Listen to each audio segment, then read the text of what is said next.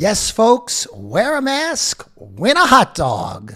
Hi, everyone. I'm Nicholas Tutora. Welcome to a weekend edition of Tutora Time. Did you see Joe Biden's speech Thursday night?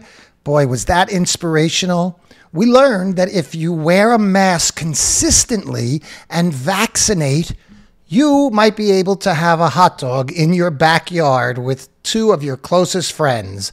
If we do all this, if we do our part, if we do this together, by July the 4th, there's a good chance you, your families, and friends will be able to get together in your backyard or in your neighborhood and have a cookout or a barbecue and celebrate Independence Day.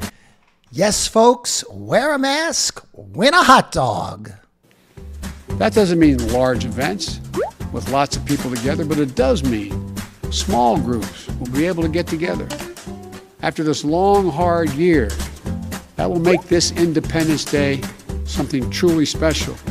In the coming weeks, we will issue further guidance on what you can and cannot do once fully vaccinated to lessen the confusion, to keep people safe, and encourage more people to get vaccinated. I'm going through my list right now for my 4th of July celebration. I have to figure out which two people I'll be able to stand nine feet away from while I eat my hot dog. But that's only if you've had a vaccine and you follow the guidelines very closely. It's a brand new America. The President of the United States tells you what you can eat in your backyard.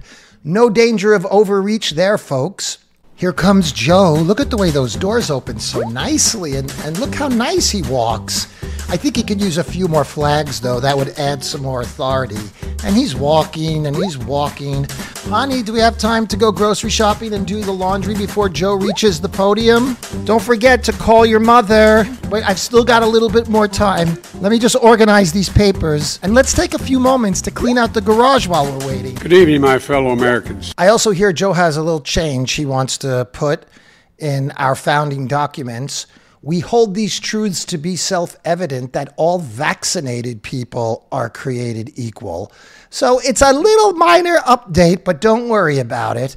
It kind of is like a variation of the Dr. Seuss book about the Sneetches, where some have a star and some don't. It's like some have a vaccine and some don't.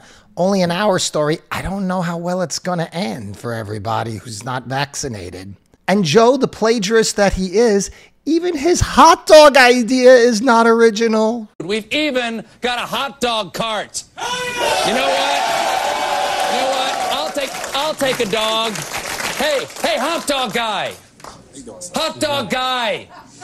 Hey, Man, to you, it's Mr. Vice President Hot Mr. Biden, sir, I, I, I'm sorry. I didn't expect the vice president to serve hot dogs. Read your Constitution, man. I got two constitutional duties. I, I thought it was just breaking ties in the Senate. No, the other one's giving hot dogs. Oh boy. We are so lucky to have a leader that hides behind the curtain and comes out once in a while to tell us what we can eat at our backyard barbecue.